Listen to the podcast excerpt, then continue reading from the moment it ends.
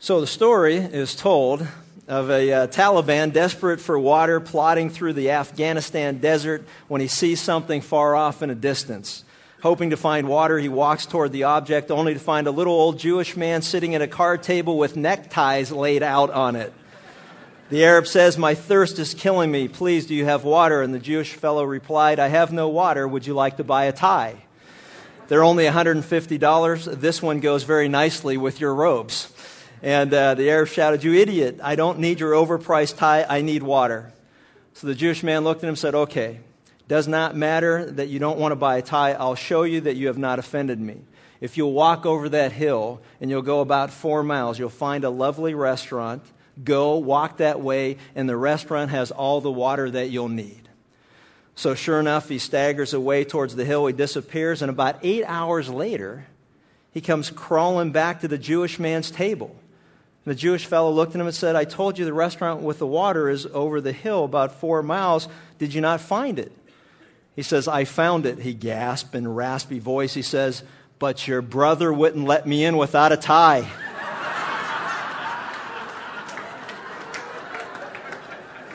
You know, I like that. The story reminds me of the passage that, somehow or another, the story reminded me of the passage that we're going to examine in the, in the, uh, you know, our ongoing study through Luke's eyewitness account of the life of Jesus. Today we will learn of the amazing transformation of a man who had a reputation for extortion a man who miraculously, after being encountered by Jesus, went from being greedy to generous. And if you've got your Bibles, we're going to look at that passage in Luke 19. You know, I always joke about the fact that it's, you know, this is one of my favorite passages, and, you know, and, and say, well, and this is one of my favorite books, and this is one of my favorite. It, it's kind of like, what's your favorite passage of Scripture? And, it, and it, to me, it's always the one that I'm in at the moment. I mean, this is, so today, this is my favorite passage of Scripture. In Luke chapter 19, verses 1 through 10, we read these words It says, and speaking of Jesus, Jesus entered and was passing through Jericho. And behold, there was a man called by the name of Zacchaeus, and he was a chief tax gatherer, and he was rich. And he was trying to see who Jesus was, and he was unable because of the crowd, for he was small in stature. And he ran on ahead and climbed up into a sycamore tree in order to see him, for he was about to pass through that way. And when Jesus came to the place, he looked up and said to him, Zacchaeus, hurry and come down, for today I must stay at your house. And he hurried and came down and received him gladly. And when they saw it, they all began to grumble, saying, He has gone to be the guest of a man who is a sinner. And Zacchaeus stopped and said to the Lord, Behold, Lord, half of my possessions I will give to the poor. And if I have defrauded anyone of anything, I will give back four times as much. And Jesus said to him, Today salvation has come to this house, because he too is a son of Abraham. For the Son of Man has come to seek and to save that which was lost. You know, in this passage, we find the last personal encounter Jesus has with an individual before his arrival in Jerusalem and the events that will ultimately lead up to his death. And uh, all that remains is his telling of the parable of the, of the ten minas, which we'll look at next time, and also the triumphal entry into Jerusalem. You know, significantly, you know, the final verse in the Zacchaeus story contains the summary line of uh, the purpose of Jesus' ministry. And if you'll look at that once again, you'll notice that the Bible is very clear. It says that, and the son, for the Son of Man has come to seek and to save that which was lost. You know, saving the lost is what Jesus is all about. You know, and if God's people are to be conformed to his image, then it also should be what we're all about. And though none of us can save anybody, and any of us who have ever tried to save somebody from a situation that they're in realize, you know what, you may be able to encourage them, but none of us could ever save them. You might be having a person, you know, you might have dealt with a person in your family who's tr- tr- troubled by drugs or alcohol or, or some other calamity that takes place, and realize that, you know what, as much as we would like to save them and deliver them, you know what, we can't. But there's one thing that we can do, and we can point them to the one who can deliver them from all of life's trouble and, more importantly, from sin in their life and find the forgiveness of God. And Jesus is that deliverer. He is that Savior. He is the one who has come into the world to seek and to save that which was lost. And God's people have a responsibility to point people to Jesus. And so, as we look at this, in this respect, the salvation of Zacchaeus that we'll see here has telling spiritual connections. And one of the things I love about reading the Bible in context is that there is a flow or a pattern that develops. And if you'll go back and you recognize that, you know, we just saw the encounter, you know, the, the perfect vision of a blind man in the last passage that we looked at. Here was a man who was physically blind, but his blindness was his greatest asset because his blindness uh, was, was uh, it limited his liability of physical sight from the standpoint that, you know, the world tends to look at things by the outward appearance, but God is not like that. If you remember when David was chosen from all of his brothers to be the one who would deliver Israel from Goliath, the Bible says that for God is not, not like man who looks at the outer appearance, but God looks at the heart. And so here was a man who was physically blind and he couldn't see, but it was the greatest thing that God could ever have allowed to happen in his life because it helped him to develop the spiritual intuition that, you know what, there's more important things in life. I was talking to a friend this week who lives in Atlanta, and she said that her nephew is blind. And her nephew said to her one day when they were out shopping, he, she, he said, Aunt Sandy, I wish that everybody was like me for just one day. And she said, What do you mean? He said, You know what? Because so many people, from everything that I hear, they're so worried about how things look that they miss how things are. I went, Wow. How great is that? What great insight that comes uh, for those who have an open heart, the eyes of their heart, heart that are open to God. And it also connects the story, if you recall, that of the rich young ruler who had everything that the world had to offer and yet realized that there was something missing in his life. And he had a longing for spiritual truth. He had a longing to know God. And when he was confronted by what he needed to do in order to know God, he said, No, I'm not going to do that because that price is too expensive. And the Bible says that, you know what? It's, if it's tough for a rich person to enter the kingdom of God, it's like a camel that's going through the eye of a needle. But God said at that time, Jesus said, Hey, but you know what? With God, all things are possible. So, what we're about to see take place in Luke 19 is a rich man who squeezes through the eye of a needle and lives to talk about it. So, from this passage, let's take a look at three things. The first thing that we're going to look at is that we're, told of the uh, circumstances behind Zacchaeus' encounter with Jesus in verse 1. It says, And he entered, speaking of Jesus, entered and was passing through Jericho, and behold, it's kind of like it catches our attention. Behold, consider, take a good hard look at what's about to unfold here. You know, in verse 1, we learn of Jesus' presence in Jericho. The passage tells us that he entered and was passing through. And if we're not careful when we read an account like this, we think that, you know what, there's a certain sense where this encounter is, oh, it's a coincidence. I don't know how many times in life I hear, wow, what a coincidence. And I just laugh because, you know what, from God's perspective, there's no such thing as coincidence. You know, Jesus could have gone to Jerusalem other routes, but he deliberately chose to go through Jericho, and the only incident that's recorded that takes place in Jericho is the one that we're going to look at here in Luke chapter 19. So there was a very specific reason, and in fact, later in this passage where he says, uh, he says, you know what, today I must stay at your house, is very telling, because what it's telling us is that Everything happens by God's plan and, for, and according to God's purpose. In John 4 4, it said that uh, the woman at the well, Jesus encountered her. And the Bible tells us that he must go, he had to pass through Samaria. Why? He could have went a whole bunch of different directions. Well, because you know what? God has a plan and God has a purpose behind everything that happens. Everything that Jesus did, everything that God does is always according to his predetermined plan, and by the foreknowledge of God, all things happen. You know, there's a time the Bible tells us there are no coincidences, there are no untimely deaths, there are no accidents as the world looks at them. You know, there's a time for everything. In fact, according to Ecclesiastes 3, there is an appointed time for everything and a time for every event under heaven. God has made everything appropriate in its time. From your birth and my birth to the appointed time of our death, God has a purpose in everything. His encounter with Zacchaeus in this passage demonstrates that God's timing is perfect and also demonstrates the importance of each individual person, that every individual is important to God.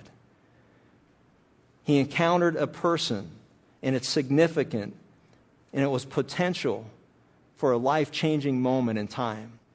You know, you're here today, or you're listening to this by tape or CD or on a website. It's just, a, you know, wonderful the technology that we have to be able to share the greatest news that any person can hear, and that is of God's love and His transforming power that's in Christ. You're here today by a divine appointment. There's no coincidences as far as God is concerned.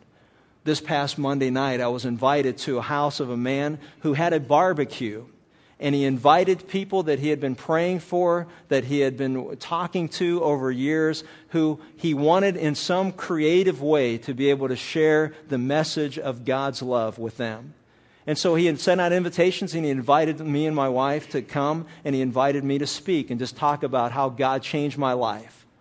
Out in the backyard, about 60 people that were there, and he fired up the barbecue and he fed them all. And after they were done eating, he said, Okay, and he introduced me, and I stood up in the middle of the yard, and I was able to share what God has done in my life.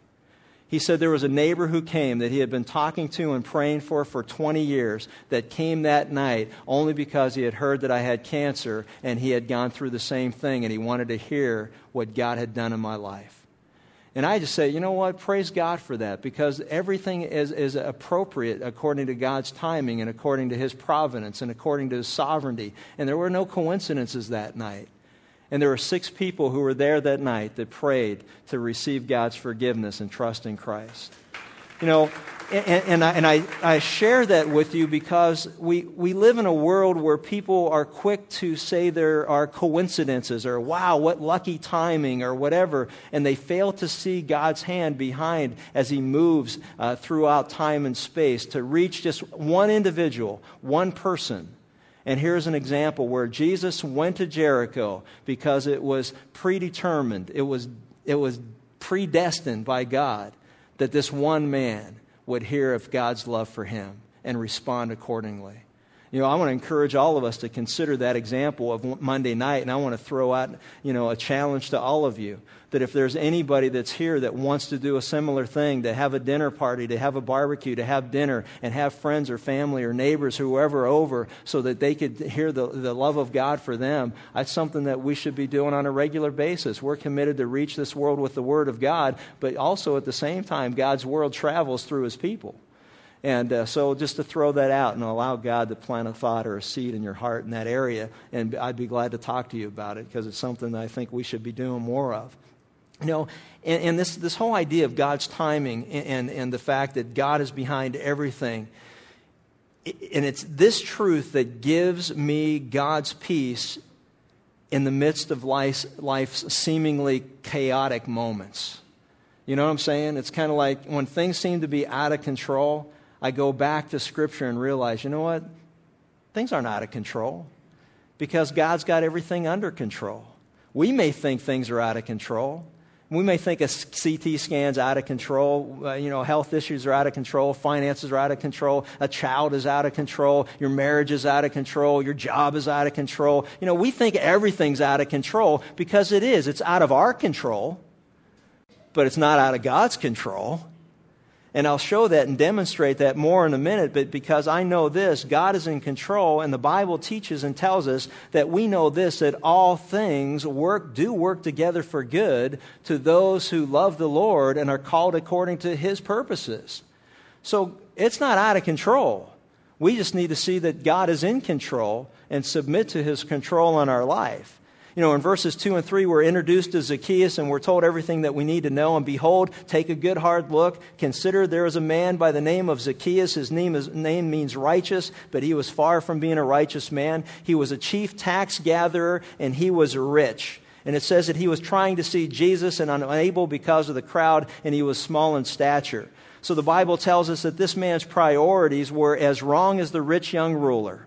Here was a man that had everything the world had to offer, but he had nothing and he knew it and recognized it. You know, from a tax collecting perspective, for those of us who are really interested in career paths and, you know, all that kind of stuff, I mean, this guy, from a career path standpoint, he arrived at what he set out to accomplish. There were only three areas in all of, all of the Middle East where taxes were collected. Uh, the first was uh, Jericho, the second was Capernaum, and the third was Jerusalem. So there was only three areas. There were only three chief tax gatherers. So there was a head tax gatherer in each of those three areas, but underneath those tax gatherers were many other tax gatherers who worked. It was, you know, a classic uh, uh, pyramid scheme, you know, and, and, it was kind of the way that it worked. It was kind of a multi-level marketing is what we call it today. And so they had a program all set up. So they had three chief tax gatherers, and underneath of those tax gatherers was, was all the rest of them who worked the district and worked all the people that were there. And Rome appointed to each of these areas a certain amount of money based on the population that they would generate from a tax standpoint. So every one of them knew they had to produce a certain amount of overhead to cover the tax base that they had, but they also recognized if they got creative and they would extort money from people, then they could get as much money as they wanted, and then they had each of the people working underneath them who were just as greedy as they were, so they would go to individual people, and know what they had to get from them. If they could get more, they kept it, and if they could get a little bit more, they gave it to the chief tax gatherer. And make a long story short, those guys got rich off of this scheme. And, and, and they were very wealthy. And that's how they got their money. He was kind of the kingpin of the Jericho tax cartel you know, and uh, he was filthy rich, and I mean that in the very strictest sense. The guy was filthy rich, and he wasn't a likely candidate for God's kingdom. And there's nothing wrong, by the way, and I want to just reemphasize this there's nothing ever wrong with wealth per se. The only thing the Bible talks about as far as wealth is concerned is you can't love both God and money. We saw that in the case of the rich young ruler when Jesus ch- challenged him and said, okay, well, if you really love God with all your heart, mind, soul, and strength, then sell off all your stuff, give them to the poor, and come and follow me he was like, oh no, is, what, what, is there another plan? You know, he really loved his stuff. And Jesus, he, he demonstrated that. There's nothing wrong with m- material possessions. Many of the people in Scripture were very wealthy people. God cares about the fact that we love him more than we love our stuff. He cares about how we get our stuff. And so when you stop and take a look at how have you acquired your wealth, well, maybe now I'm getting to be personal. If you lied, cheated, and stole to get it, then you're no different than Zacchaeus. And so God holds you accountable for how you acquired your stuff. God cares about what we do with the stuff that He gives us. At the same time, the stuff itself isn't the problem how we got it, what we do with it, uh, whether we love God more than, than that those are all the issues that we really are challenged by. But anyway, as we take a look at this, this man had it all, and yet, like the rich young ruler, he was empty and he was spiritually bankrupt. You know, he reached the top of his career profession, his chosen profession. He was wealthy, and like so many people in the world today that are wealthy, he was unhappy. And the, and the illusion is that people who don't have wealth think that wealth will make them happy. And the reality is that those who do have wealth realize that, you know what, while wealth may buy temporary pleasure, it hasn't produced lasting contentment and peace and satisfaction in my soul. So we need those who are on this side that don't have wealth, we need to listen carefully to what Scripture says about those who do have wealth. We need to listen to those who do have wealth if they're honest and open and transparent that, you know what, you hear all the time money doesn't buy happiness. You know, it buys temporary pleasure, but it doesn't buy contentment, it doesn't buy joy, it doesn't buy peace, it doesn't buy satisfaction, and I'll tell you what it doesn't buy it doesn't buy peace with God. And so this guy knew it. And inevitably, like many who have run over people to get to the top, he wasn't liked by people. He didn't have any friends. The only friends he had were all the other people that were liars, cheats, and thieves that worked in their network. And you know what? And they all couldn't stand each other either because they all probably thought they should have been getting a higher commission. And so, you know, they were always at each other. So he, everybody hated the guy. And so when we look at this, he had a purpose. And if you're following along your outline, the purpose was, his purpose was that he wanted to see who Jesus was. Think about this you know, he wanted to see who Jesus was. And we know from Scripture that no man's purpose is to seek after God. And I want to just blow up everything here for you in a second because there are some who think that, you know what, well, I have a desire to know God. You might be here today thinking, you know what, there's something missing in my life. I have a desire to know, you know, God. What, what's my purpose? Why am I here? Does God exist? Is He real? How can I know Him more? What, what's His desire for my life? If I die, what's going to happen to me afterwards? You know, we think that it's us who are, you know, we're initiating this search or pursuit for God. So we read this text and it says, oh, Zacchaeus' purpose was to seek to know who Jesus was. But the Bible clearly, clearly tells us that in Romans 3, there is none who seek after God. That all of us, like sheep, have sinned and gone astray. That none of us are righteous, no, not one. And, and if you go back to our father, Adam, when Adam sinned before God, he hid from God. Adam and Eve ran and hid from God. Sin nature does not seek out the holiness and perfection of God. Sin hides from God. And here's what I want all of us to understand very clearly it was God who sought Adam and Eve, it was God who came and pursued them. Listen to me. And it is Jesus who came to seek and to save that which was lost. If you have a desire to know God, to seek out truth, to have an understanding of spiritual things, what life is all about, who you are, where you're going, whatever, you know, all these things. If you have that desire, it is only because God has given it to you. How did God give Zacchaeus this desire to seek after Jesus? I got some thoughts. I don't know if it's accurate or not, but they're thoughts nonetheless. Could it be possible that Levi, another tax gatherer whose life was changed by Jesus, had a dinner party and a barbecue out backyard and invited all his people over so that they could hear about how Jesus changed his life? Is it not possible that this tax gatherer, this former tax gatherer whose life was transformed by the touch of Jesus, couldn't wait to go and tell all his co-workers what Jesus had done in his life? And maybe the word got on on the street through the, you know, the, the, the, uh, the, the tax industry you know, at the latest tax convention seminar, you know, hey, did you hear what happened to Levi, man? The guy flipped out. Now he's calling himself Matthew, you know, and, it's like, you know, and, and, he's a Jesus freak now. He's following Jesus. And everyone's talking about it. Could it be that ma- maybe Matthew was praying for, for uh, Zacchaeus and all the rest of his buddies that were in the same business together? You know, I, I don't know, but one thing that I do know is that God's Spirit seeks out men and puts a desire in our heart to know God. And so his purpose was to seek God. You know, so Zacchaeus wanted to see who Jesus was because God had stirred up in his heart the desire. But notice, Zacchaeus had a problem. And what was his problem? He was small in stature. He was vertically challenged. He, he wasn't a tall dude. And so here he was, and he's in this crowd of people, and everybody's talking about Jesus is coming through Jericho. And Zacchaeus maybe heard from Levi about this Jesus. He wanted to see who Jesus was, wanted to see what he had heard about, wanted to see, and I'll tell you what else he wanted to see. Don't forget, the guy had no friends. And he heard that Jesus welcomed tax gatherers and sinners. Now, if you don't have any friends and you hear there's a guy who would welcome you into his presence, it's like, hey, you know what? I want to go see if I'm too far gone or will he welcome me? Do you ever think sometimes that you're, you're just so miserable that God would have nothing to do with you? Praise God, because you're one step closer than those who think there's nothing wrong with them and why do they need God? If you really understand how miserable you are before God, then let me tell you something. You know what? God welcomes you too. I praise God that He welcomed me. So he's in this crowd, and this crowd's loving this now. Because you ever try to go to a parade at Disneyland or the Rose Bowl or something like that?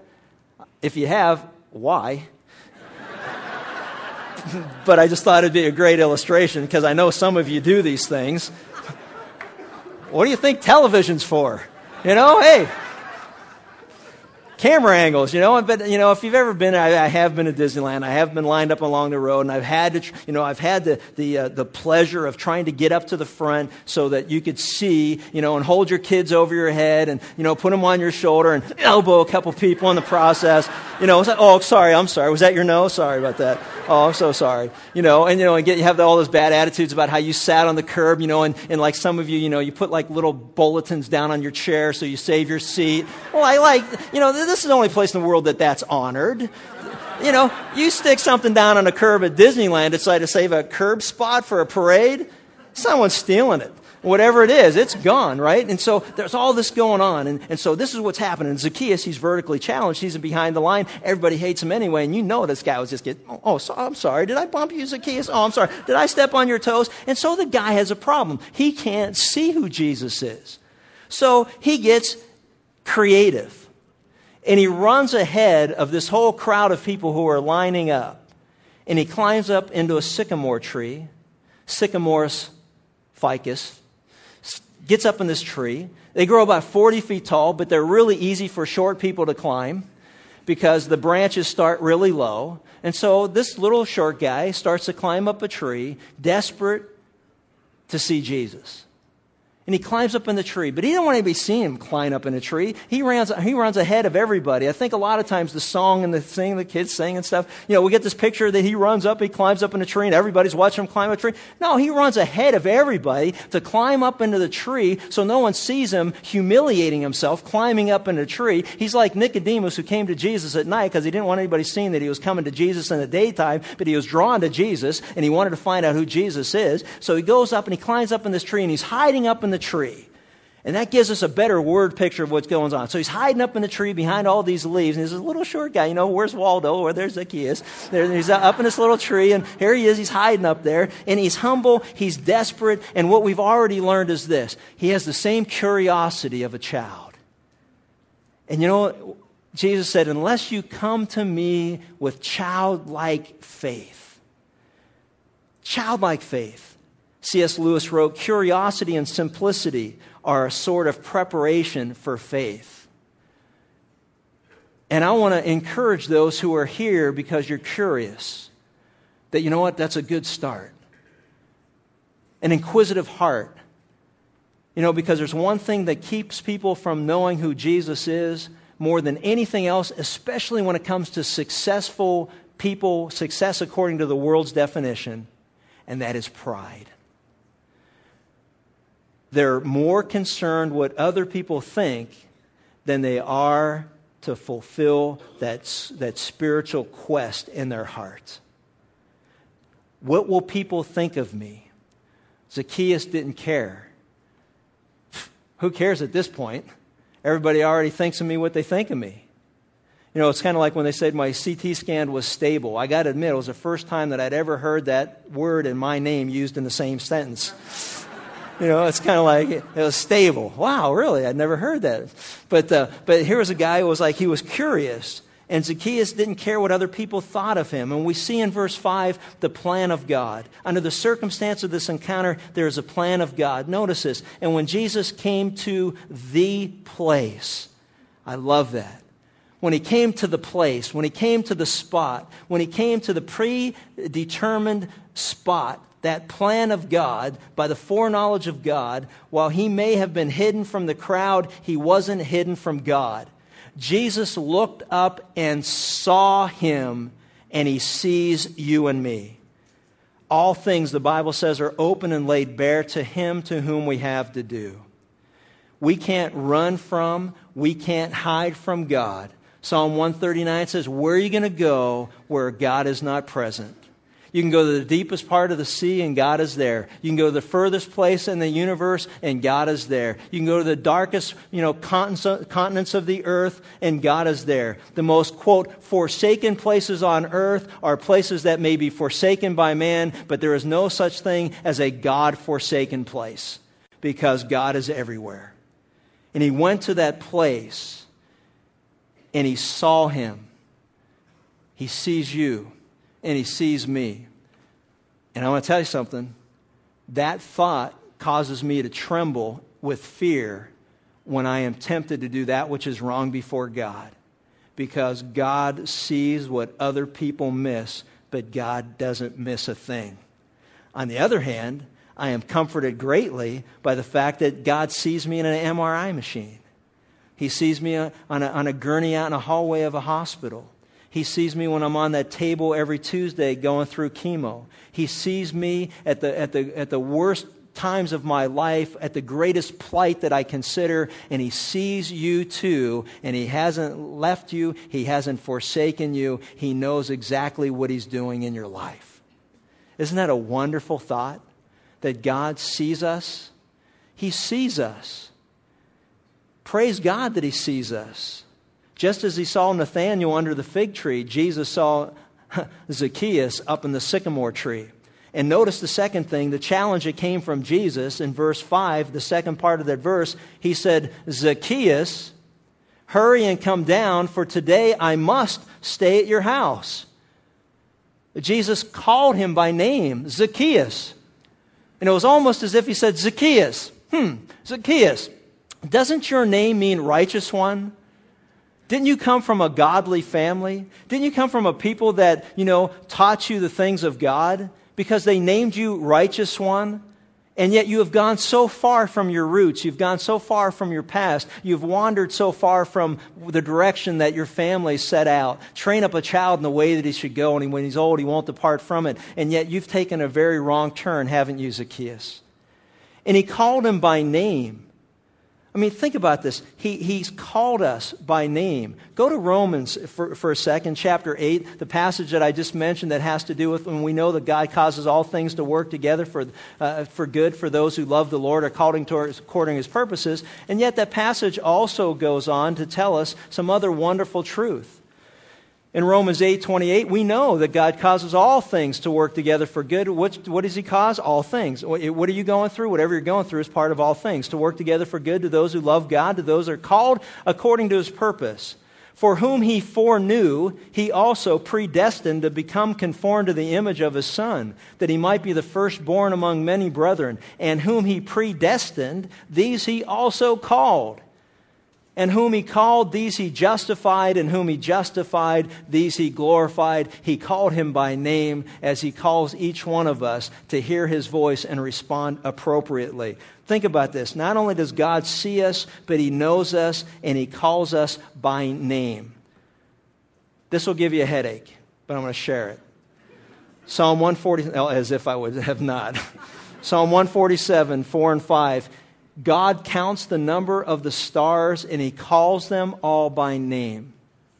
Great is our Lord and might, mighty in power. His understanding is infinite. You want to get a headache? How many of you have called your children by the wrong name? And then, and then, and then, and you, you know, and it's like you throw out every name of every kid you ever knew or associated with, whether they were yours or not, and you finally get to the right one. You know, it's kind of like, man, and I go, wow. And God calls them all by name. He calls every star by name. You go, how can this be? How can God know every one of us by name? Six billion some people on the planet Earth. And, and, you know, how can God know every person by name? And not only every name, but every language that the name is given. And you go, that's not possible. The simple answer is, you know how he does it? He's God. I mean, stop and think about how simple some things get sometimes. How does God name every star? How does God know every name of every human being who are walking on the face of the earth and even those who have lived that are died that are waiting for judgment, those who are in His presence? How does God know the name of every person and everything? Because He's God. Because He's God. And not only, what's more amazing is that, you know, we think about more wonderful than my mind can conceive, as the song says. He's God. And what's even more amazing that He knows my name is that He cares for me. And He cares for you. Psalm 103 What is man that you are mindful of him, that he is but dust? And yet the psalm clearly teaches that God cares for me. And He cares for you. And He knows you and He knows what you're going through. And He knows whether you're a child of His or He knows whether you are, you've turned your back on Him. He is seeking you out, and He knows whether you'll respond or whether you won't. But He loves you anyway. And He throws out that invitation. And I want you to notice the command of Jesus. He commands Zacchaeus to respond. And see, that's what God requires of you and I to respond. Zacchaeus, Zacchaeus, hurry and come down, for today I must stay at your house. Zacchaeus had a responsibility. When Jesus called him, he had a responsibility to choose to be obedient to the calling, or he could have sat up in the tree. If he would have stayed up in the tree, the text would be totally different than what we have before us. It would have been just as sad as the rich young ruler who turned and walked away. Jesus commanded him to come down, hurry up, for today I must stay at your house. Jesus regarded his encounter with Zacchaeus as a divine mission. It was a divine appointment. It was an encounter that was predestined before the world even came into existence. And you know what? And it's a beautiful example of how God moves in the hearts of men and draws men to himself, and yet how man has a responsibility to respond to the call. And some of us shake our head and go, How is that possible? And I go back to the answer I already gave you because He's God. And He can do whatever He wants to do, however He wants to do it, that's consistent with His character and in who He is. He's God. The camel was about to go through the eye of the needle and live to talk about it. Number three, you know what's interesting too is before I move on, the word today is emphatic in its position. Today is the day. Today is the day that has been ordained before the foundation of the world. And I can't help but think, you know what? Today is the day for maybe one person here. Today is the day for one person listening to this message. Today is that divinely appointed day throughout human history when you will have an opportunity to respond to the invitation of God's calling. Let's look at the consequences that Key experiences. we put all this together and notice. And he was obedient. He was obedient. He hurried and came down and received him gladly. Notice the reception is one of great joy. He received them gladly. He received them joyfully. He jumped, jumped down out of the tree. There was probably leaves that were flying all over the place. By this point, the crowd had caught up and they went, Whoa, there's a guy jumping out of a tree. Oh, it's him. You know, it's him. And, and, and, and here he is, and all this was going on, and he got what he was looking for. He got to see who Jesus was. And he, and he welcomes and he receives sinners. It was like Zacchaeus is thinking, hey, everything I heard about him is true. He is welcoming me. He is receiving me. He is, you know, inviting me. He, he wants to, to be a part of my life. And, and he was blown away by all this. His arms were open wide and they were receiving him. You know, and, and, and because God never turns his back on a broken and contrite heart. You know, we've seen this passage, this whole idea of joy all through Luke's gospel. You know, the coin was lost, was found joy. You know, the sheep was lost, found joy. The, the son who had turned away and walked away and came back home again, there was joy. There was joy in all of us. And to as many as received him, that's the word that is used, to as many as received Jesus, to him he has given the privilege to be called a child of God to those who believe in his name. And that word is Zacchaeus received Jesus gladly. Now, that was a joyous occasion. You'd think that everybody would be excited about it, but notice this. But there were some who saw it were beginning to grumble, saying, you know what? Wow. You know, I can't believe this guy still welcomes sinners and tax gatherers. There was a negative reaction. So Zacchaeus welcomes Jesus into his home, and his life you know, his life, you know, he receives him gladly, he receives him joyfully. In the subsequent conversation, and I think this is where there's a little bit of confusion here as far as the text is concerned. Because the King James, uh, the new, uh, the NIV, and the Amplified version all say that, and Zacchaeus stopped, but in those passages, it's Zacchaeus stood. And the New American Standard said Zacchaeus stopped. And in both of them, I'm going to show you how both of them could be very accurate in their translation. Jesus said, Zacchaeus, come down. I'm going to your house. Okay? Zacchaeus, Jesus, go to Zacchaeus' home. And in the course of their conversation at their home, Jesus has an opportunity to talk to him some more. And I'm going to show you in a minute how that happens. But in the meantime, Jesus is confronting Zacchaeus. And you say, well, what did they talk about? Well, I'll guarantee in a very loving way, Jesus told Zacchaeus of, of his desperate position, how lost he was, and how he needed God's forgiveness. Jesus used the law to be able to share with him that, you know what, you violated the laws of God. You know, you're a liar, you're a cheat, you're a thief, you're an extortionist. You took more money than you were supposed to take. You know, John the Baptist earlier in his ministry, when a tax gatherer came to him and said, What are we supposed to do? And John the Baptist, who preached repentance as well as Jesus, said, You know what you need to do? Don't take any more money than has been appointed to you. Don't rob people. That's what you need to do. And so what he told him was, stop robbing people. You have robbed people. And Zacchaeus, realizing that he was guilty, said, you know what? I recognize what you're saying about me is true. I am guilty. He recognized his guilt. What did he do? Here's what he did. Notice. And in the midst of this, he was so convicted by what Jesus said, how he had robbed and stolen from people. In the midst of the conversation, he stopped which would explain the translation that says, and Zacchaeus stopped. He stood, which explains the translations that say that he stood up. He stood up in the midst of their conversation with people standing on the outside of the house. He stopped, every, he said, stop everything. He stood up and he confessed before man and before God, if I have stolen from anybody, and the word if isn't if I did and if I didn't. He knew that he did, and it's translated very simply. Since I have been a thief, I will restore to everybody four times what I have stolen from them. And notice this, and half of my possessions I will give to the poor. I want you to notice his repentance.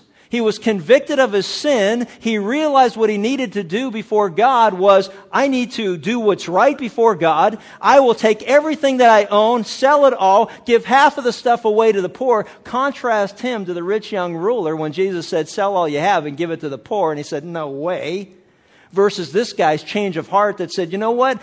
Jesus didn't even ask him to do that. He, it was initiated by the convicting power of the Holy Spirit in his life. It says, you know what? You're guilty, man. You need to make this right. He stood up and said, I'm going to give away half of my possessions to the poor. And you know what? And the rest of the money that I have, anybody that I've robbed from, from I'm going to restore four times, which was way more than was required by the law of God, by the way. So he went over and beyond the call of the law. And he said, you know what? It's like people that debate, do I give God 10%, 6%, 8%, 3%? You know what? A generous heart. God loves a gracious uh, a giver because a generous heart doesn't have boundaries put on it, legalistic restrictions of what can I do? What is the least amount that I can do and still be okay with God?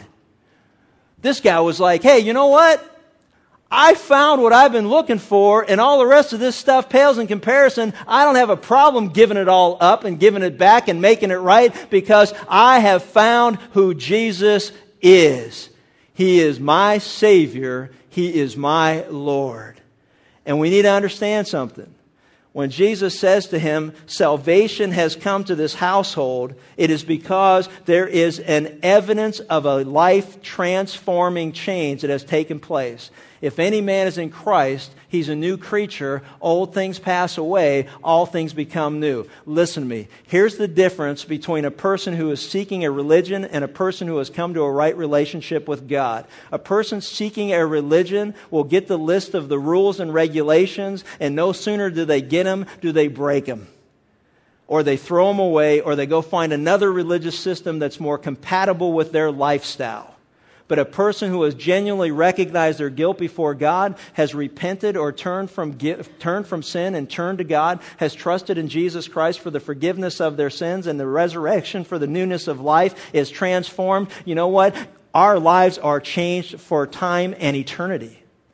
Zacchaeus was never the same guy. And that's why Jesus, with a big smile on his face, said, You know what? I'm here to testify before the world. Salvation has come to this man's house, not because he gave his money to the poor, not because he restored that which was stolen to him, but because he had trusted in Jesus. And because he trusted in Jesus, his life was changed to where then he wanted to do those things as a sign that he was no longer the person he used to be. There's a big difference between the two. One is you're working your way to heaven, but the Bible says it's by grace we're saved through faith. Zacchaeus was saved from the judgment of God because he placed his faith in Jesus Christ as his deliverer from sin. Because he placed his faith in Jesus, his life was changed, and the evidence of his change was that he went from being greedy to being generous. Some of us went from being a liar to telling the truth. Some went from being addicted to drugs and alcohol and every other painkiller that's imaginable to trusting in the Lord for all of our circumstances. Some of us went from being sexually promiscuous to being celibate, from being adulterers to being faithful. Some of us went from cheating to now working hard for a living and doing what is right. See, there's always a change. And in Zacchaeus' life, he was an extortionist. In the rich young ruler's life, he was a man who coveted material goods, but was not willing to turn his back on his goods to trust in Jesus. And the reason was because he didn't realize the transforming power of God. If he had trusted in Jesus, he would his things would have no longer had a stranglehold on his life. So many people come, and I hear this all the time, that say, you know what, but I can't give these things up. And I say to you, that is exactly right. And you don't need to give those things up because what you need to give up is your self sufficiency. And you need to give up the idea that you're a good person. And you need to give up the idea, well, I go to church or I do this or that charity work. You need to give up all those foolish ideas because what you need to give up and, and accept is that, you know what, there is no hope in you. You are as lost as I was lost, as every human being was lost. There are none of us who are righteous. All of us have sinned. All of us have strayed from God. And our only only hope is turning to Jesus and trusting in Him. When you trust in Him, then He will change your heart. When He changes your heart, then He will change your desires. When He changes your desires, He will change your actions. And all of it falls hand in hand. And it's a wonderful, miraculous work of God and not human effort. So this is what we see happening here. This man went from being greedy to generous, and it wasn't going from greedy to generous that made him right with God. It was being made right with God that made him go from greedy to being generous. Jesus said over and over again, talking about the love of money. You know, he just said that, you know what, the problem is, is that we, we can't be generous people if we don't love God with all our heart, mind, soul, and strength. And one of the great litmus tests of our faith, and that's why I think the Bible talks so much about material things, is that that is the greatest test of where our heart really is. Where your treasures are, that's where your heart is. And out of the heart precedes every action.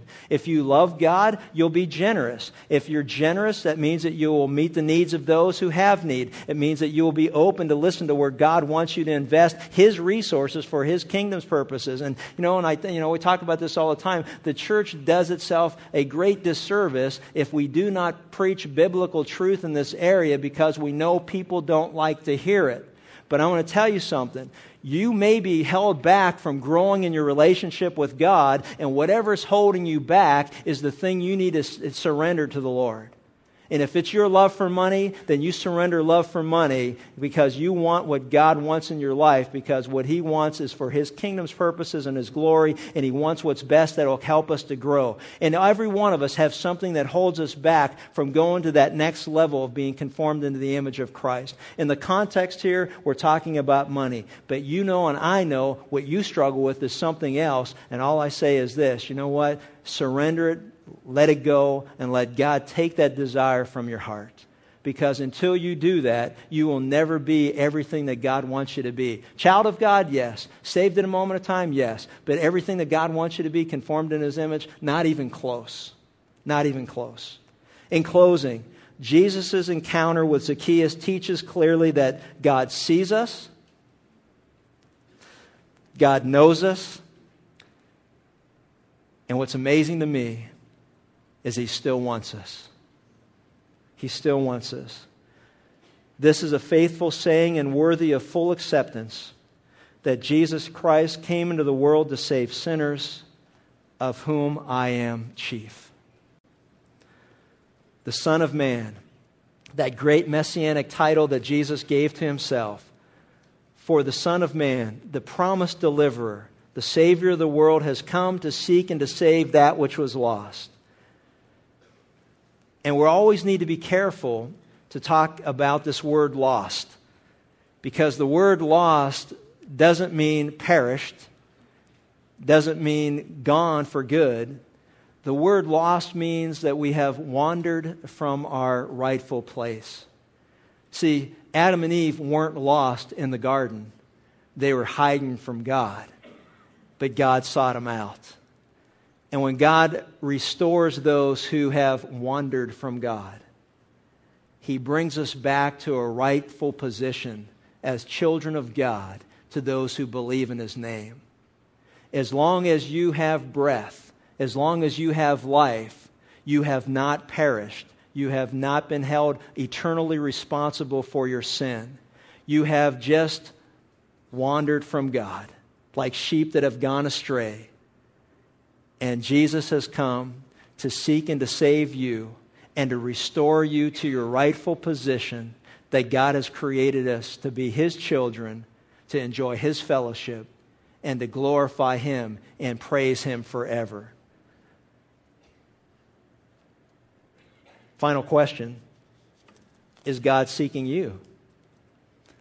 Do you feel the tug of God in your heart? Do you have a sense of, of longing or need that only God can fill? If so, you will know by this interior, what I call that interior unease. Nothing is satisfying. You seem to have no purpose, you have no reason. You fill up 24 hours a day the best that you can. But if you were told today, like I was a year or a little over a year ago, that you had an aggressive form of cancer, and you thought that your days were numbered, which they all are for all of us, but you become more aware of that. And if you thought you were going to die short in, in, in a short period of time, what would become important to you then? Your business, your career, your education, your material possessions, relationships with people.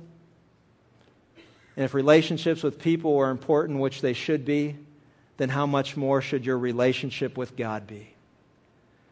See, Zacchaeus had that disturbance of God. He lacked peace, he lacked purpose. And I like what one man writes. He says, The hardness of God is kinder, is kinder than the softness of man, and his compulsion is our liberation. Christ is seeking you today. And if that is so, and you're at that sycamore tree, he's saying, Come down I want to dine with you. Today is the day I, want to, I must stay at your house. The Bible says that Jesus stands at the door of our life and he knocks. And if any man hears his voice and opens the door, he will come in and have fellowship with you. Let's pray. Father, we thank you for this wonderful account, this life changing uh, encounter that Zacchaeus, this just wretched tax collector, had with the God of the universe. We thank you that you stir up within each of us a desire to know you as our Creator and as our God.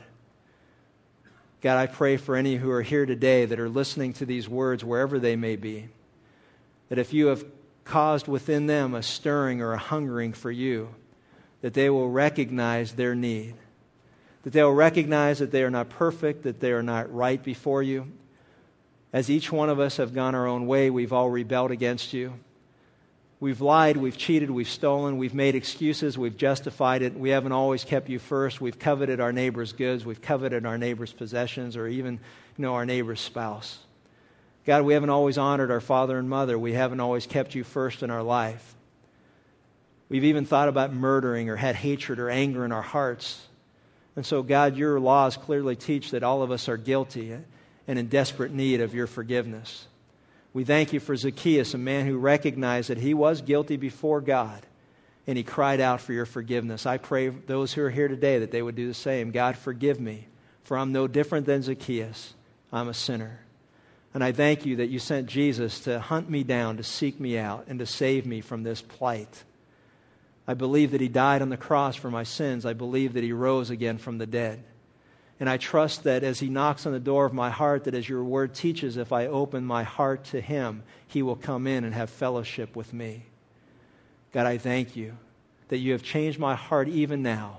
I look forward to how you will work out this salvation that you have given me in very practical ways and visible ways so that not only will I know, but others around me will see this transforming power of yours in my life. Lord, we thank you. We stand in awe of you, for you're a wonderful God who sees us, who calls us by name, and even seeing us and knowing us, that you would still want us. And we praise you in Jesus' name. Amen.